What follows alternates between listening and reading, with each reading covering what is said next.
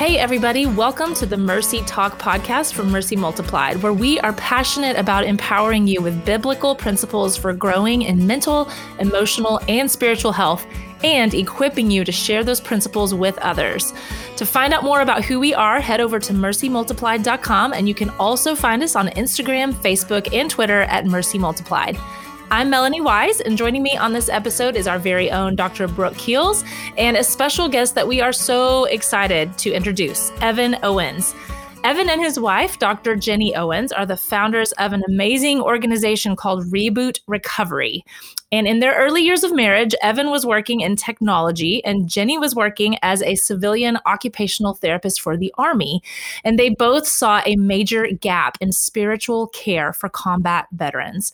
So they founded Reboot Recovery, which is now a global nonprofit that helps people of all backgrounds overcome trauma. Reboot courses are led by everyday people and offered in hundreds of locations around the world. Evan serves as the executive director and he has authored several books, including the Reboot Trauma Healing Curriculum. And he's been a keynote speaker and panelist at numerous conferences in the trauma recovery space. My personal favorite part of their bio is this it says Evan and Jenny have managed to work together for over 10 years without killing each other, thanks to frequent date nights, the office reruns, and dreaming about their favorite place on earth, Jekyll Island, Georgia. I love that part of their bio because I think it gives you just a picture of who Evan is. He's not just incredible at what he does, but he is truly just a delight to talk to. So funny, so real, so genuine. So I really think that you are going to love this episode. Today, we are going to talk about healing from the wounds of guilt, shame, and regret. I'm so glad that you've joined us today and hope that you enjoy the show.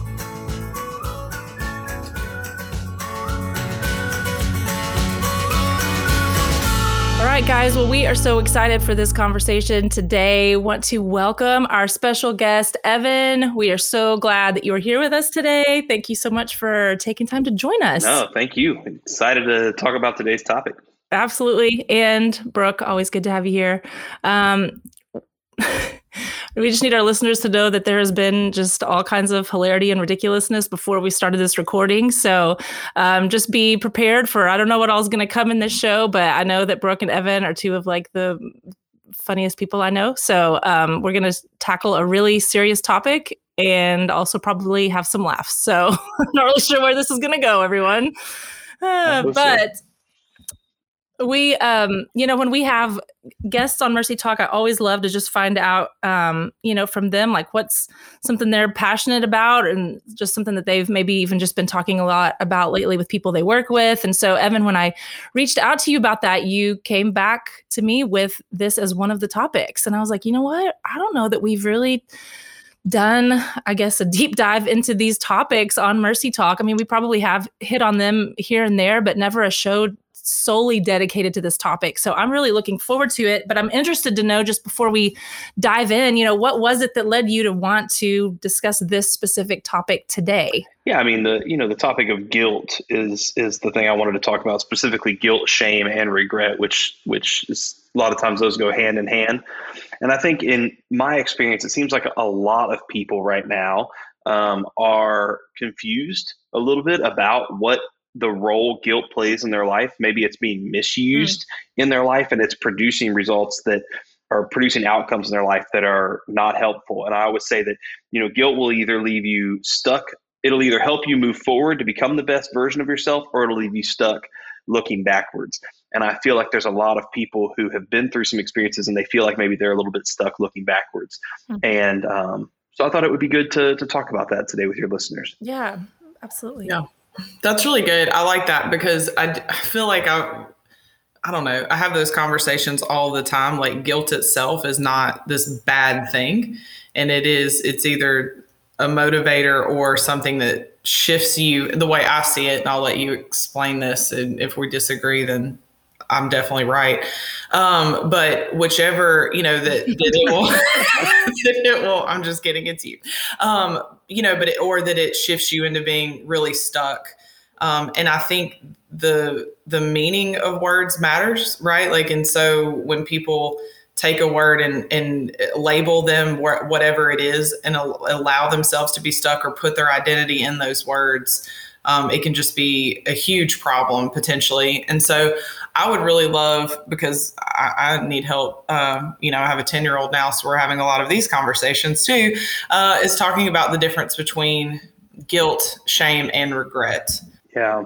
Yeah. I think that with guilt, first of all, it's interesting. So many times I was following a car the other day on the highway, and I am weird that I always read bumper stickers. Maybe everybody does, but I always read them.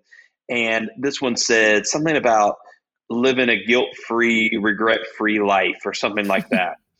and my wife and I started talking, and we said, you know, would we want to live a guilt free life? Mm-hmm. Would you want that? And I think the answer is no, mm-hmm. because this is a misunderstanding of guilt right? That that guilt is it's a confusing of the terms. Now, maybe a shame-free life perhaps might be a little more desirable. Certainly, a regret-free life might be even more desirable than that. I'd love to never look back and say I didn't do anything that I wish I would have done differently, mm. right? But but yeah, we we call these three around the reboot recovery circles. We call them the triplets.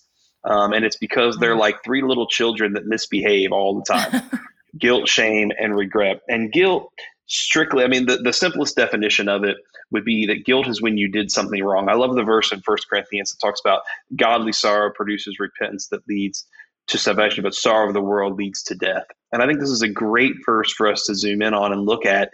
There's really two types of guilt outlined there. There's true guilt, or rather what we in the faith circles a lot of times call conviction, mm-hmm. right? This is this is that feeling in our heart that says, I got my hand caught in the cookie jar. I know I did something wrong. I did the crime, therefore I should do the time and I should make it right. Right. This is where you get into words like restitution, repentance, um, all those kinds of words but then you get also into uh, false guilt, which we're going to talk about a little later, I hope, which is where we feel guilty even though we didn't do anything. And my experience with this false guilt sense is that's usually what leads into shame. And mm-hmm. so there's been a lot of quotes. One of them that I like says that, you know, um, guilt guilt says I did something bad, but shame says I am bad. Mm-hmm. Um, and so shame is now where we turn that guilt in on ourselves and it begins to inform our identity mm-hmm. and it begins to inform how we see ourselves. And then lastly, regret is simply remember how I said it'll either help you move forward or leave you stuck looking backwards. Regret is the backwards looking part. It's that stuck part where because because of the impact on our identity,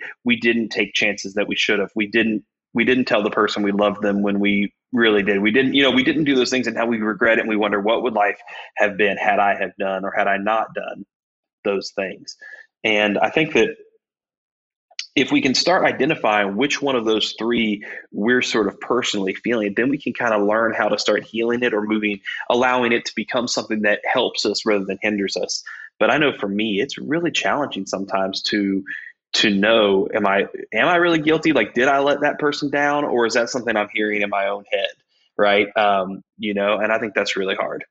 So evan i know we we kind of put together a few questions in advance for this show but i'm already going to go off script here and ask you something else if that's okay. Um sure. because i think as as brooke said you know the meanings of words really do matter. Um, and I, I was reading a book not too long ago that was talking about shame. And, you know, shame is something that I've heard for most of my life as like, that's not, you know, it's not of the Lord. And it needs you know that's just shame is from the enemy. And and then i was reading this book and they're like well there's a gift that shame brings you know? And i'm like wait what? And then as right. i read about it i'm like oh well that's a different definition of shame. Like oh my goodness we have all these different definitions. But for the sake of this conversation today and what you're sharing with us you know you were talking a little bit about the difference between the three guilt shame and regret. Do you see benefits of all three of those? Or are there is there really only one that's going to be helpful. And we may be getting to, I may be jumping ahead here of things where we're going to talk about later, but could you see all of them being a gift or of benefit to our life in some way? Yeah, I mean, I think, you know, the first example of shame, I suppose, would be Genesis 3 when Adam and Eve realized that they're naked. I think that at its core, shame is the recognition that we are not holy. Mm-hmm. Right. I think at its at its deepest root, I think shame is a recognition that we are lacking, that we are in need, that there's something imperfect about us. Um, and I think that's the beauty of the gospel message mm-hmm. is is that he covers our shame, mm-hmm. right? He covers it. Um, and and I think that when we, you know, it's it's interesting. I um I find it challenging to read a lot of the most trending, even Christian books on the subjects of guilt and shame because they they often point out the need for self-esteem without the need for recognition mm. of God's holiness. Mm-hmm. Um, and I find that that this self-help kind of self-empowerment language is often subtly contradictory to what Jesus says about us. And that's something that's not a popular message. I don't get invited to some of the Christian conferences because of those stances. But I think that this is true. I think this is an important thing for us to realize. But I think I've started to learn in my life that just because I realize I'm not imperfect doesn't mean that I have to let that make me a, a bad version of myself. That I can say, Lord, with your help, you can take my imperfections, you can take my shame, you can take the things that that I don't do well, mm-hmm. and you can somehow use them to your glory. And that's the beauty. That's that's Him getting the credit as opposed to me giving myself and my identity and my self worth the credit. And so I think that that's where now I can start to boast, as it talks about. Paul says, "I boast." In the Lord. I boast mm-hmm, in my mm-hmm, suffering. Mm-hmm. I boast in my shame. I boast in my my whatever, my weakness, because that's where He's strong. And I think that's a message that as you hear this today, yes, we don't want to be burdened by guilt. We don't want to be trapped in false guilt. We don't want the shame to start making us, you know, think of ourselves more lowly than we ought, because God still loves us so much that He he died he sent his son to die for us that's i mean that's a pretty valuable thing mm-hmm. so there's a disconnect there when shame starts to make us feel unlovable unvaluable in, invaluable, invaluable. I'm not sure what that word would be. Not valuable. Not valuable. um, when it yeah. starts to make us right, when it makes us start to feel those things, that's when shame has disconnected now from that biblical definition of shame, and it's turned into something much more mm-hmm. dangerous mm-hmm. and, and much more as a, a, spiritual and emotional and mental attack in our in our lives. Mm-hmm. Yeah, that's really I, good. I was having a conversation, uh, gosh, last week with a guy, and he was talking about just he's on this faith journey and figuring things out. And he was like, I, I really like, I've got to follow the law. Like I've got to follow the rules, you know? And, and, and I was like, okay. And so we were, it was just, he very new Christian, you know? And I said, so here's the thing about that. You know, you live in all this shame, right? You understand what that is. And he said, yeah. And I said, so, so shame will never allow you to make healthy choices right for yourself. You look at the law as like if i do they, this is how to live right you know? I was like when christ comes and dismantles that shame that's what allows you out of that gratefulness out of the love that compels you know out of that heart is what allows you to make healthy choices. Trying to white knuckle never using drugs again or being good to everybody or following whatever rules you have you know that that's that's great in theory but the entire bible is about that piece of christ dismantling the shame. But the recognition or what i'm hearing you say is that recognition of the need for god is what allows us to sit in gratefulness to know that we are not god to know that we are not perfect but that you know he comes to to fill the low places you know and help and compels us into health and compels us into healthy decisions and accountability and relationship and support and you know community and all of those things that we need. And and I think from from my perspective and and please expand on this that that piece of shame that isolates too you know is really that's where I see just it kind of this idea that like I've just got to within my own self figure this out and make good choices and be healthy, even though people have no idea what that even means, you know, um, and have never seen examples of health, you know? Right.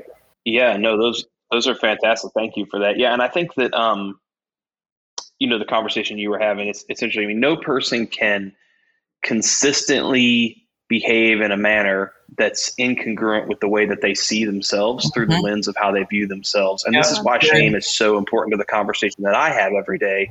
You know, I talk about trauma every day, all day, and that's the world that I exist in. And one of the things that I found is is that oftentimes people believe that what they do will determine who they are. So if they're acting from a place of guilt and shame, or regret that this will lead them into a place where they'll say i am bad. I am unworthy. Mm-hmm. i am this. I am all these negative words. But i think what i always try to help them see is what we do doesn't determine who we are rather it's who we are that ultimately determines what we do and getting those getting those things positioned correctly and saying okay who am i? Yes i am a sinner but yes i am also loved by god. Yes i was chosen. Yes i'm a royal priesthood. Yes i'm all these other things as well. And out of that place christ he removes my my guilt. He removes my shame. Now i think this is where though this topic of false guilt i want to get back to that a little bit becomes so nefarious and dangerous is that false guilt makes us believe that we need to repent from something, we need to atone for something. Mm. That we didn't do anything when we didn't do anything wrong, and this is how it traps us in its in its web, right? Is how do I repent from something when there was no wrongdoing? right? And and I meet people who it's like they're paying tax on their past. They're paying this money on their past. And it's like, well, once my debt has been paid, then I'll be free. The problem is the debt is ever increasing because the debt's not real to begin with. And so they end up stuck at this like I just need to pay it back. I just need to I need to earn back this this right standing with this relationship that I have or with this person or with this time and they end up harming themselves in this. And I think this is why when I think about false guilt I find that false guilt is one of the most difficult to diagnose and to convince someone. You know, I've done many exercises in groups where a person will share why they feel guilty, and I'll go around to every person in the room, like a peer, like a group of jury, like a like a like a jury, and I'll say, "What do you think? Is she is she wrong? Is she guilty?" And every person, one after another, will say, "Not guilty, not guilty, not guilty, not guilty, not guilty." And I'll come back to the person. I'll say, "So, what do you think?" And she'll say, "I hear that, but I still feel guilty." And that's how we know it's a lie of the enemy when even all the truth in the world doesn't convince us that it's a lie. That's how we know that, that we've bought into a deep spiritual lie. You know, like what's interesting about that to me is is I think we don't realize that guilt or how we, you know, the negative feelings we have become someone's worldview. You know, like this is how I'm supposed to feel. And so even when someone's like, actually maybe not. You know you have to introduce this idea so carefully and even i mean just as a counselor how many people i've you know sat across and you know maybe we're not talking about guilt we're talking about trust. And they're like i'm like can you define that word for me? Because what i believe the definition to be and what you're saying to me seem to be two different things and we need to reconcile this stuff but like you know things like guilt and shame and trust or you know mis- un- mistrust or boundaries or whatever it is when we talk about these meanings it's become you know people's worldview. So just like what you said like everyone can speak truth but it's it's it's so entrenched with how you know that i must feel badly about x y and z. You know like it's it's just a deeper thing than us just being like because i feel this way. And i think it also goes like um into how much we let our feelings dictate how we perceive the world. You know and, and i've been having these conversations with my son lately and i know we've talked about them on the podcast before but you know feelings thoughts they're all meant to be examined right? So my son said to me the other day he goes i feel guilty all the time because sometimes i have weird thoughts and i don't know if like i don't know you know and I was like, man, if you knew the thoughts I'd have, like that's, you know, they're they're all just meant to be examined. They're not meant to dictate anything, you know. And so, um, you know, and and and I'm trying to teach him that because nobody taught me that. And you know, but it but that's such a. Some people just look at me like I'm crazy, right? Like if I feel guilty, then I am right. guilty. Versus like, but maybe not right? And maybe that's why like you mentioned you can't reconcile it because you're you're living in this world that doesn't actually exist and you're really trying to stay there because it somehow has made sense or you know been manipulated in that way. So anyway i just it's interesting how we can become entrenched in things that aren't real just based off thoughts feelings or how we see the world. And we're really resistant to shifting that you know sometimes so anyway, I don't know that that went anywhere relevant, but that was that's so good. I thought no, I think that's spot on. Yeah, I, am actually interested to know before because I really want to get into just like, okay, what do we do with this? Um, yeah. Because that's kind of the point. Yeah. But I am very interested to know from you guys as someone who, you know, I'm I'm always going to be asking selfish questions on Mercy Talk. Like I want to know this for myself. So, you know, having a four month old and a two year old who I'm like, oh my goodness, I have to help you figure out life. Um, it's like weighing on me now. But you guys both have kids that are a little beyond that stage. And I'm interested to know because sometimes I think even the way that we help break these kinds of things down with our youngest kids can be helpful for all the people because, you know, it's just like sometimes the most elementary way of describing things is really just what we need, you know? So I'm interested to know if y'all have any um, just thoughts or feedback on how you have uh, tried to address and help your children recognize these things. I don't know we have some parents who are listeners, so this could be helpful for everybody. Yeah. Um, just how you've helped them navigate. You know, when you guys know the difference between these three, you know when it gets to an unhealthy place. Like how you're how you're teaching this to younger kids. Yeah, I mean, I don't think, at least for me, okay, let me just speak for myself. Normally, I don't feel my way into facts. Mm-hmm. I don't feel my way into facts. Like normally I have to be presented with the facts. I have to turn off my feelings for a minute, examine them as factual, Mhm. and then allow those to inform my feelings. Mhm. But we have a, a different kind of epidemic or pandemic going on in our world, which is we want to feel our way into facts. We want to say, I feel this, so it must be Mhm. factually true. And little kids, uh, at least in my experience, um, you know, they sometimes actually get it easier than adults. I mean, I think this idea of, uh, you know, I, I put my hand in the cookie jar, I got caught with it, therefore I'm guilty and I was wrong. You know, most kids have an intrinsic sense of that that feeling of being caught, right? Mhm. That feeling of like, uh oh, I'm in trouble now. Um, and so a lot of times with with my kids at least, what I have found is a lot of times when they're letting their emotions start to drive them towards shame, or uh, one of my children specifically, he is extremely sensitive, and when he does something wrong, the the look that we give him Mm. Is plenty and he'll carry that Mm. crying oh daddy hates me feeling for like two days. Now i have another child who i could take away everything in the world tie him to a tree and leave him for dead and he'd be like what i do? What i do? Right? He'd be like oblivious that that whatever. And so in my world i have to with the very sensitive one i have to remind him of the facts. First off daddy loves you. That's a fact. Mommy loves you we're not mad at you. We just want you to be safe. We want you to do what's best, right? And I and I go through all those facts with them, and then I say, now let's talk about your feelings. And with my most emotional child, who's my oldest boy, I have to constantly remind him of the facts all the time. And even when he he tends to lose his temper, he gets very angry very easily. And so I'll always say, like, Noah, like you know, let's calm down. Let's think about here. What are the like remove yourself from the situation and say, is this as big of a deal as it is? So that that's how I deal with it. Is I focus on facts, and I do the same thing with adults. Quite honestly, is I think the way we defeat false guilt is we put it on trial, Mhm. right? We we take it to the courtroom and we put it on trial, and I think the same is true. So I don't know if that works for all kids. That works in my household, but Yeah. um, that could you know I think every kid is wired so differently. Yeah, that's so true. Yeah. I think what we've been dealing with, and I don't know, how, how old's your oldest? Eight. Eight. Okay. So Liam's 10, going on 45. And, um, Always has been going on 45. good gracious, I've, ne- I've never seen anything like it. Um, but, you know, what's really been interesting too, and how it's helped me with myself, but also adults is, you know, because he he very much hears the voice of God, right? So like, but so you have to be. It's like being sensitive to the impression of Holy Spirit, right? And like the you know those feelings, but also like every but uh, teaching him like it all needs to be examined. You know what I mean? Like it's not, and and it's Scott and I were laughing. I was like, you will not be that guy that's like, you know, uh, God told me to tell you.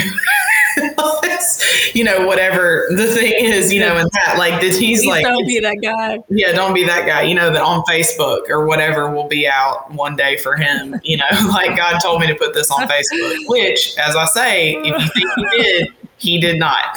Um, that was not God. So I just, you know, so so teaching like all of it because I think that's one thing, right? Is to go, okay, well, I can't trust my feelings, but then how do I trust them when it's feels like it's from the Lord? And I'm like, right. So we look at all of it.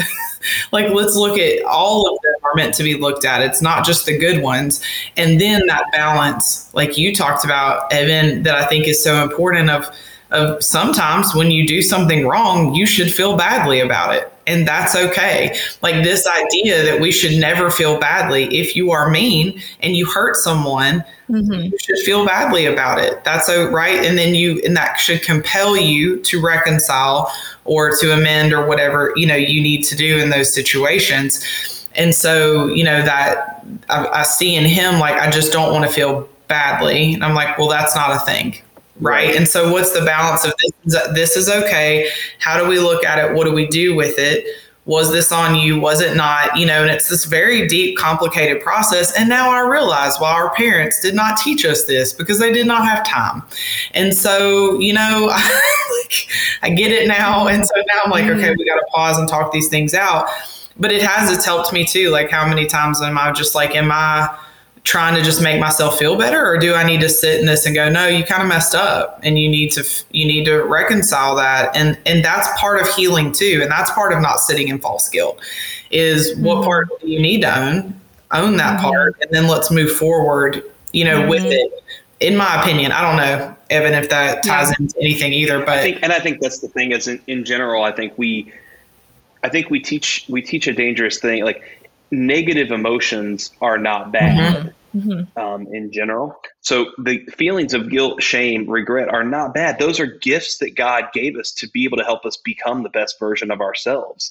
Yeah. But just like any gift from God, Satan can misuse them, and I, I find so many of us end up um, falling victim yeah. to those things. And it starts at a young age. I mean, you, you can see kids that are just riddled by mm-hmm, by guilt and shame, mm-hmm, right? Mm-hmm. You can see it, and um, so yeah. Sorry melanie. I think you were gonna say something. No no that's just that's i think that's also helpful. I mean i'm just now starting to sometimes when my two year old does something and i give him the look like you described and he now is giving me back a look that's going my soul is crushed. Because you're looking at me like that mm-hmm. and i'm like oh no. I'm not going to be able to do this. I can't do this. Like this is not this is not good. Mm-hmm. but you know i i think well, just just be a better just be a better mother. Great, yeah. thanks, I mean, Evan. That's all I need to do. Yep, yep. I just need to try harder. Yeah. I just need to read one more book on parenting and emotions. And yeah, um, you're right. Just one more, mm-hmm. one more podcast. Um, so I I think like I love what you were saying earlier, just about how important it is to you know I just like that idea of like take it all to the courtroom. Is that what you said? Yeah, courtroom? that was really good. Like, yeah, yeah. And I I'm like. It's like take i mean to me it's like it's that idea of like taking all of your thoughts captive like taking them and going all right, right, i'm gonna i'm gonna determine whether or not this is something and i think it's like maybe we should also take our emotions captive and you know do the same thing like let's put this up to um what is true and what are, and like you said kind of what are the facts but I, I would love for us to just kind of transition here into like, okay, so if you find yourself in this place, if you find yourself in the place that you were describing, Evan, of the person who was like, I hear well, all these people are saying, but I still can't get there. Like something inside of me is not allowing me to release this. Um, if you're in that just place of woundedness, of guilt, shame, and regret, what do we do? Yeah. So I mean, if you go to the courtroom, right? I mean, there's really in large, there's there's really three kind of sections of a trial. So you have the the accusation, you have the trial, and then you have the ruling or sentencing, right? And with the accusation, really you're answering the question: What did they, the accuser, what did they say that I did or did not do? That's the accusation stage. And so the only way I found to defeat false guilt is to really go, you know, full full tilt, few good men on this, like you can't handle the truth kind of phenomenon. uh, I put on my, my Tom Cruise my Tom oh Cruise my. outfit, you know, and um, so so first I look at you know you're definitely the, Tom Cruise in this. I'm sorry. yeah, I am. But but it's actually but when I when I do it personally, when I'm by myself, I do risky business Tom Cruise, yeah. not few good men yeah. Tom Cruise. I dance around in my skivvies, you know. Right. No, yeah. I'm a season. Mm-hmm. But but no, that's how you dismantle shame, guys. just or, and that's it. or if you're me, there it was. That was the answer. Or, or, or if you're me, that adds shame upon shame upon shame. sorry, sorry. Good, healthy no, but, stuff. But, Start over. Yep. No, I think it's good. So, accusation, right? what do they say we do? So, you know, we say, what are we being accused of? Are we accusing, Are like, are we accusing ourselves? Is someone else accusing us? What What are the voices in my head saying that I did and didn't do? Are they saying that I did a bad thing, or are they saying that I am bad? Are they are they rid- like adding should have and could have and would have statements mm-hmm, in there? Mm-hmm. Um, are those the voices that we're hearing? And so we really have to first identify like what is the actual accusation mm-hmm. saying because most of the time we just say we feel guilty and you, i follow up with a question like right but what what is you're guilty okay great what's the accusation and a lot of times people are unable to articulate it so the first thing is is like if you're going to trial you better know what you're being accused of because you can't defend yourself otherwise right i mean yeah. imagine going to trial and you stand up and be like you're being you know you thought you were there for a parking ticket turns out you're there for murder yeah, it's going to be a tough court case for you. You know, you should have prepared, right? And so that's the first deal. That's the first thing is accusation. The second then is trial. So you move into the trial phase.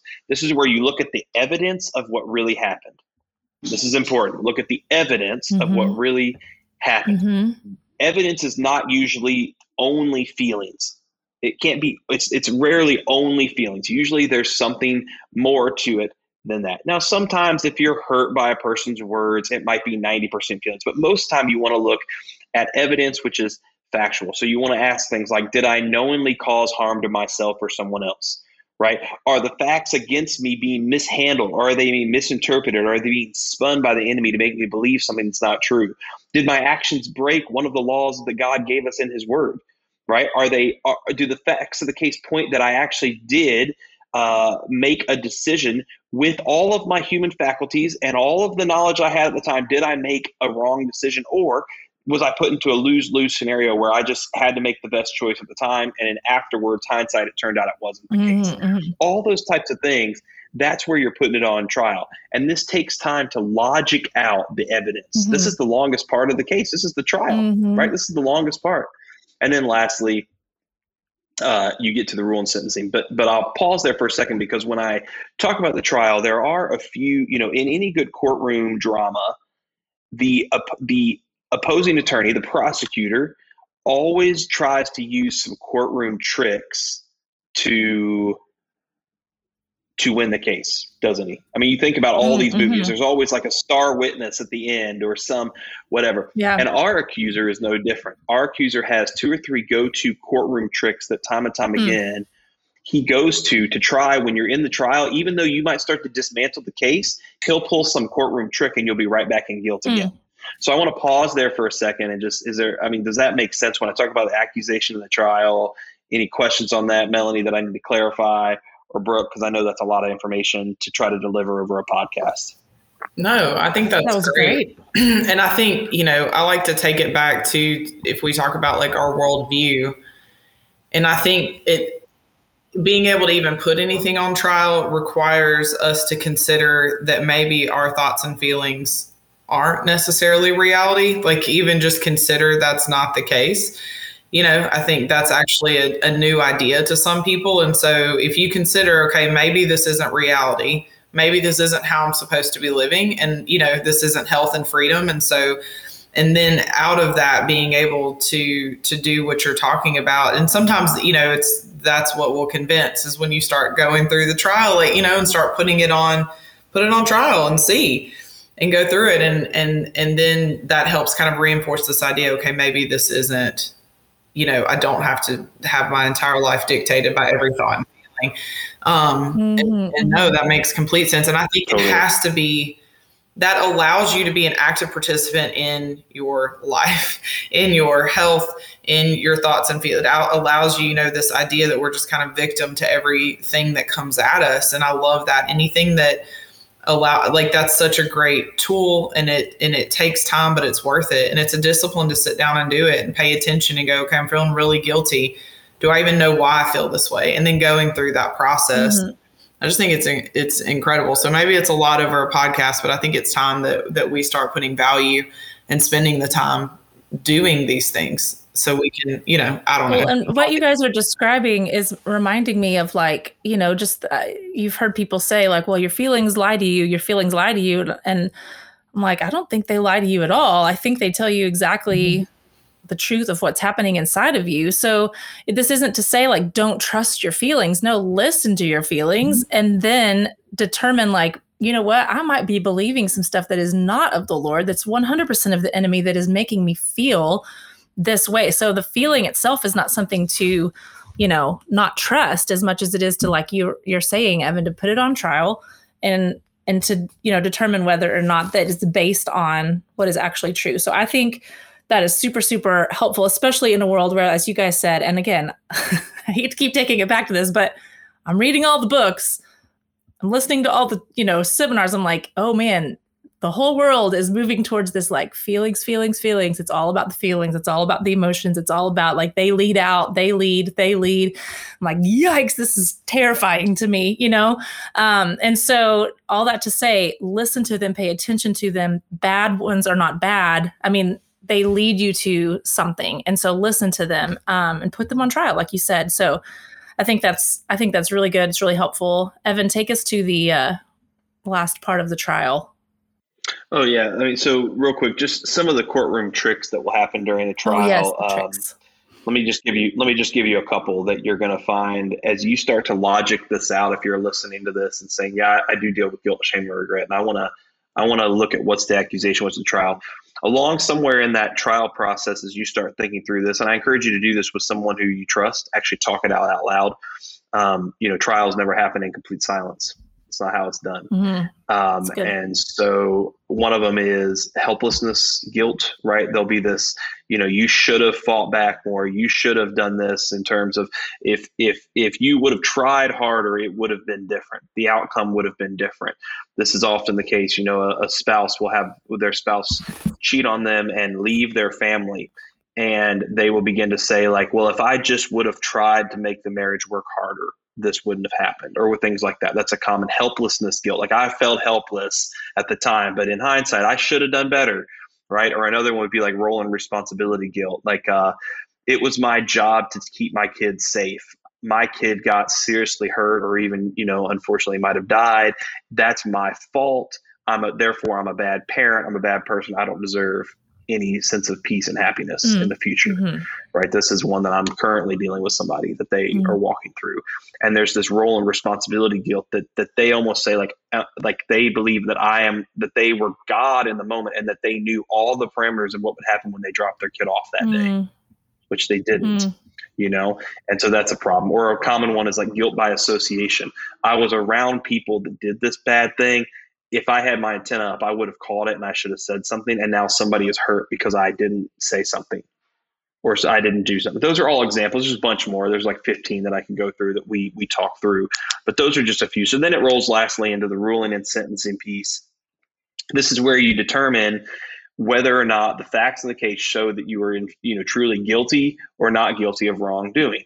And this should be predominantly a logical conversation now. It should not be riddled with tons of emotion. You don't ever see a judge say the words, Well, I've reviewed the facts of the case, and you know, I, I threw those out. I, I, really thought about how do I feel about the plaintiff? How do I feel about yeah. the defendant? And you know, I just don't like the defendant, so I'm gonna say he's guilty. Yeah.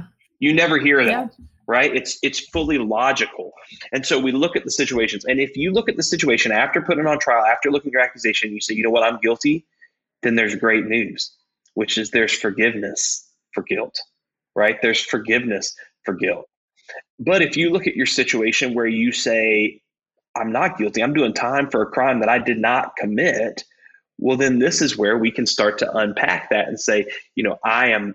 I am not going to allow this situation, this false guilt, to continue to to keep me stuck looking backwards. I'm going to begin looking forward, right? And when we when we do that, then we can start to kind of dismantle that. And I have found, Melanie, I have actually found that once the brick, it's like Jenga, once the brick of false guilt has been removed, there's not a lot more complex healing that mm. happens. A lot of times it's like the whole tower of lies falls. Wow.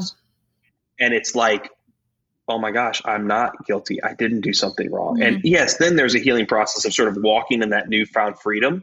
But I found that a lot of it's supported by one or two misinterpreted facts. Um, and so it's a very logical scientific process. Um, and, and that's uh, difficult when we're feeling something so strongly. Yeah. And one last thing look at the fruit. This is the, the sheer, sheer telltale way. Look at the fruit. False guilt never produces good fruit. Yeah. Real guilt, it says in First Corinthians, godly sorrow produces repentance that leads to salvation. Mm-hmm. That's the fruit. But worldly sorrow leads to death. So if your guilt is not producing something helpful, if it's not producing good fruit, then there's a good chance it's not real guilt. Yeah. It's probably false guilt, shame, or regret. That's really good.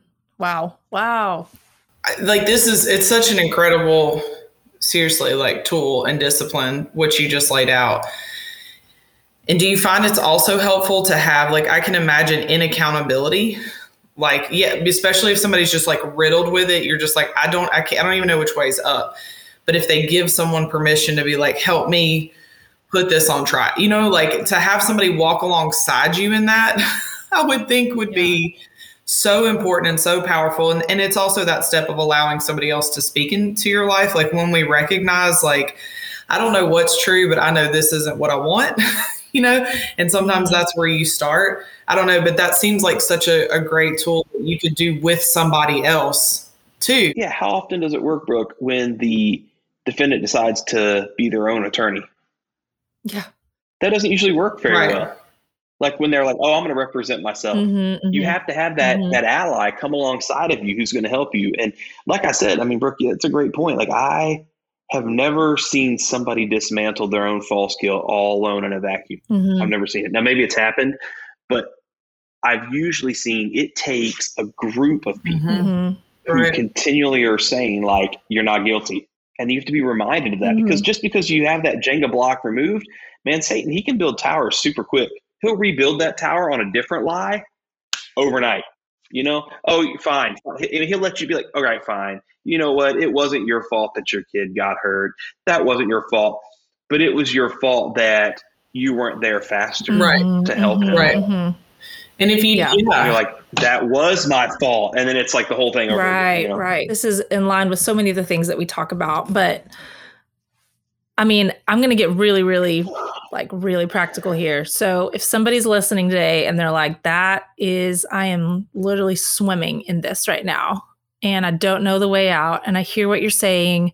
I need to put all of this on trial. I need to um, have this community around me. I mean, like get really practical. If someone comes up to you and says that, what's their what's their first step? Are they just going to call some people and they're going to sit in a room and do this? Like what? I mean, what what would you say as a piece of advice for someone who finds himself in that place right now? I would say, um, I mean, selfishly, I mean, uh, that's that's what reboot recovery groups are. They could go to our website at rebootrecovery.com and they could register for either an in-person or a virtual experience with a bunch of other people who are going through awesome. similar situations. Yeah. Right. And they could get plugged into a group almost instantly. And so that's one thing that I would recommend. Yep. The other thing that I would probably recommend um, is that they start writing out what it is they feel like they're being accused of. Like write down logically what did I do wrong versus what did they say I did wrong. Mm-hmm. And start writing out all the facts. I mean, if you think about most of these, let's go to a few good men, the movie, 90% of the movie is them gathering evidence and gathering testimony. The last 10% is the trial mm-hmm, piece. Mm-hmm. So this is the way it works is a lot of times you know we need to go back and un- uncover all the evidence we need to dig up all that evidence and we need to be able to kind of catalog, catalog it and organize it and that process you can do independently mm-hmm. as long as you can emotionally handle doing it independently if it starts to be too overwhelming then stop and ask for somebody to help you dig up that evidence but if you can emotionally cope through that that's going to be really helpful when you sit down with your group of peers and say, you know, this is what I'm dealing with. Here's everything I've got. Yeah. Um, yeah. That's that's due diligence. I mean, that's due diligence on your case. Love it. I was just going to add to that. Like, I think one, you have to obviously watch A Few Good Men because I feel like clearly you're not going to understand this. Maybe it's yeah. been a while, right? Like, because now I'm like, that's what we're doing tonight. Um, but no, but uh, for what it's worth, like I've read every single page of your curriculum and it is fantastic. And I agree, like to have people in groups, you know, that are walking through this together is just imperative. And y'all have such fantastic resources online. Like all of your coaches are vetted, like just the whole, you know, leaders are vetted, like just the whole thing is incredibly well done. And so I just want to say that. I think it's important, and probably people don't hear me say that about stuff, so they know I really mean it when I do. Um, That's true. Yeah. so, but the other side of that, too, like I love what you said. And even if it's just a matter of, you know, if you're so like, um, imprisoned by you know even if you just send this podcast to a friend that you trust and go listen to this help me do this like even if it's yeah. like that piece of accountability or I need even starting that conversation um, that I think is is so important and and just even considering again like the the beliefs that you have around this and I think there are probably people listening that truly have never thought about my thoughts and feelings don't have to dictate everything I do, you know? And so even just if, if, if it's all the way over on that extreme, um, you know, just finding, sending this, find somebody and be like, help me, help me figure this out. Cause I don't even know what to do with it, you know, and just inviting yeah. other people into our lives to walk alongside us.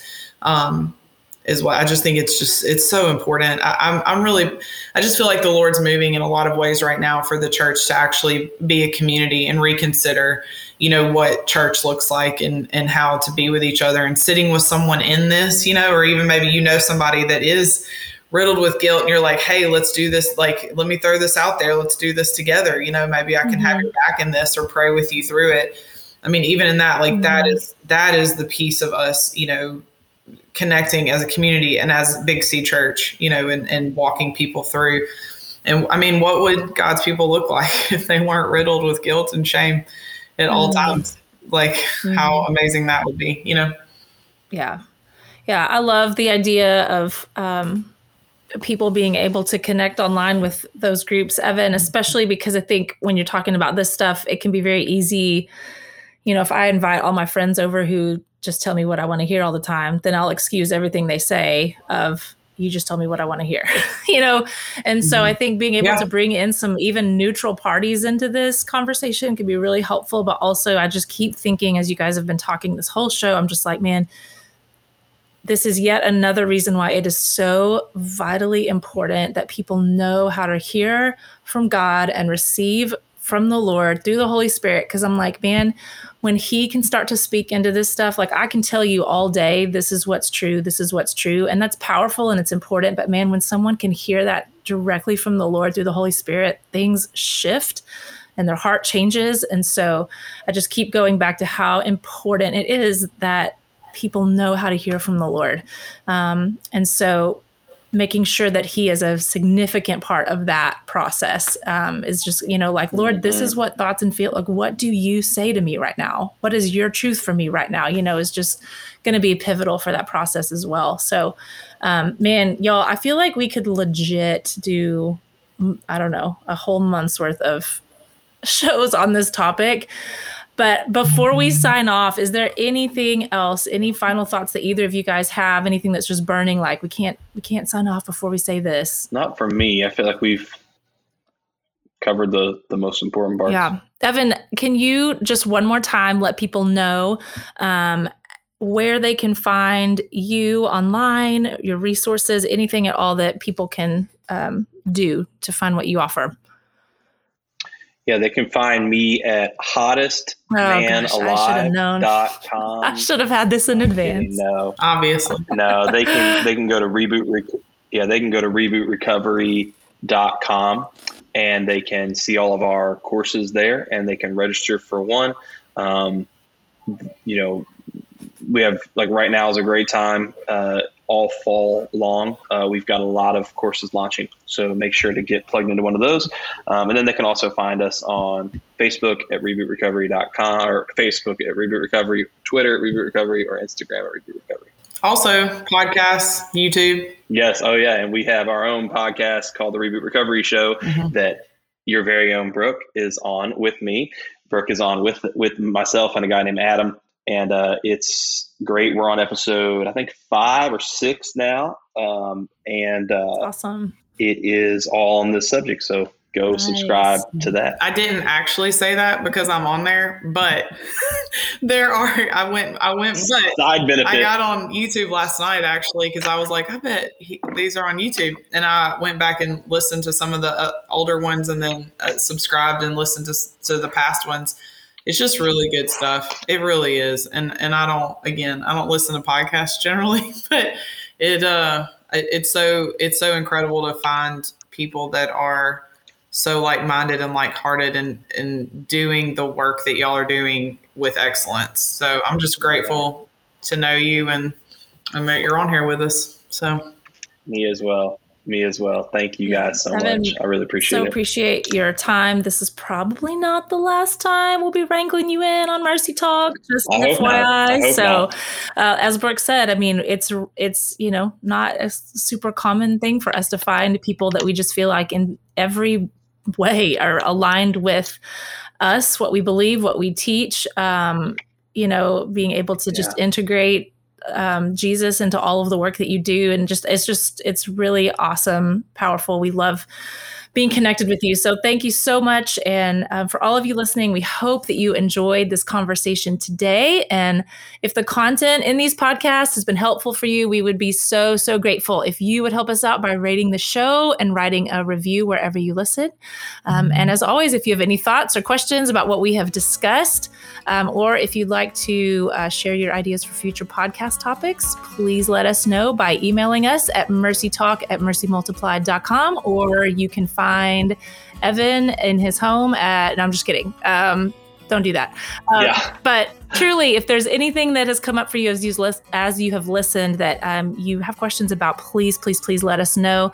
Um, and we are so grateful that you've joined us today.